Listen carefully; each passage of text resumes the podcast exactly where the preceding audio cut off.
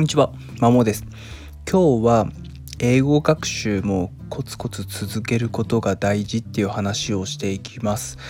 えの日曜ですね、今日曜の夜9時半過ぎぐらいに、えー、収録をしてますと。まあ、仕事が終わって、いつもはですね、まあ、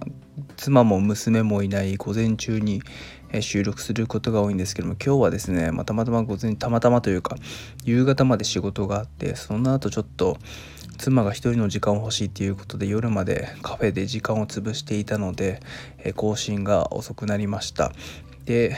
まあ、ちょっと妻も娘も近くで寝てるんでいつもより声のボリュームは下げてお話をしています。もう今日短めですね。もうこれ何？ビジネスでも何でも当たり前なんですけども、まあ、コツコツ続けることが大事ですよっていうことですね。まあ、英語学習の本とか見てると、まあ、誰でもすぐに話せるとか読めるみたいなあるんですけども多分そんなことなくてですねまあ、逆にそんなすぐに身につくんだったらみんなもうすでに身についてるわっていう話で、まあ、ビジネスとかでも誰でもサクッとみたいな投資も投資系の本もあると思うんですけどもまあそんなんだったらみんな企業で成功するし投資で成功するでもそんな人がその周りにいないってことはですねやっぱコツコツ愚直に続けていくしかないんじゃないかなっていうふうに改めて思いました。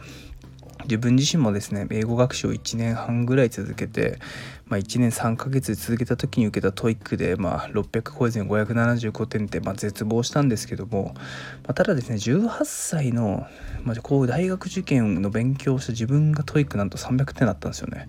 でそこから10年以上勉強をまともにしてなかったわけなのでそう考えると英語力ってもっと下がってると。TOEIC だって本当に200点近くになってた。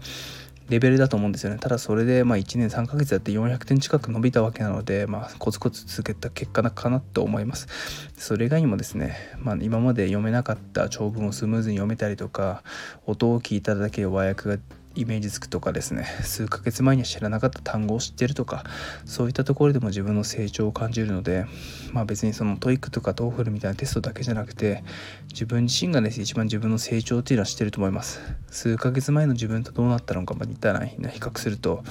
まあ、コツコツ続けてれば誰でもそれ相応に成長はしてると思うんでそういう成長を楽しみですね。何事も、え、正しい方向で努力して続けたらいいんじゃないかなっていうふうに思ったので収録しました。以上です。